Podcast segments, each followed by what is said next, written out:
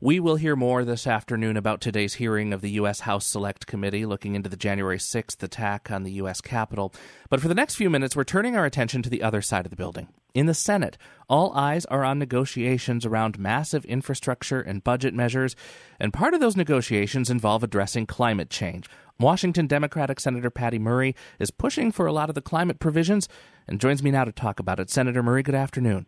Good afternoon. Nice to talk to you. Thanks. Let's start with the basics. Can you give us just a couple of key things you're hoping to see pass? Well, in the infrastructure bills that we're talking about, it is really important that we address climate change. Look, we're in Washington State. We've seen a horrendous heat wave. We've seen a drought dec- declaration. We are seeing smoke-filled skies from the fires uh, and tremendous impacts to our lives, our health, and our economy.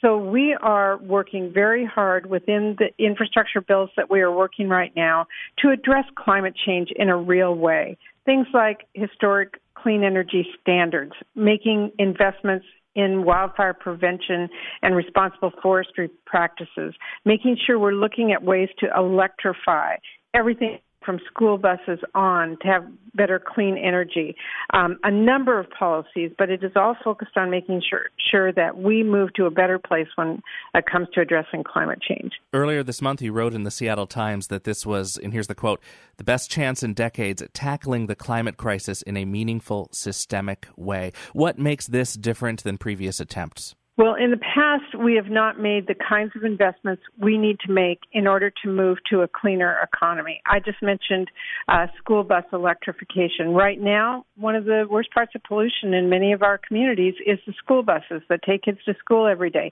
impacting their health and their community. If we electrify those school buses and make an investment in that, it is in the long long-term health of our communities. Um, it, you know, in Washington State, um, we have really worked on cutting emissions economy-wide, but we need to do that nationally. We're, you know, it's great that our state is w- working to a clean energy standard, but we need the whole country doing that. So those are the kinds of, of small number of things that we're looking at. Uh, I've been hearing about how we need to address climate change since I was in about the third grade, and uh, yeah. People in environmental circles often talk about how they feel like the amount of change that government is willing to effect isn't nearly enough. Is this enough?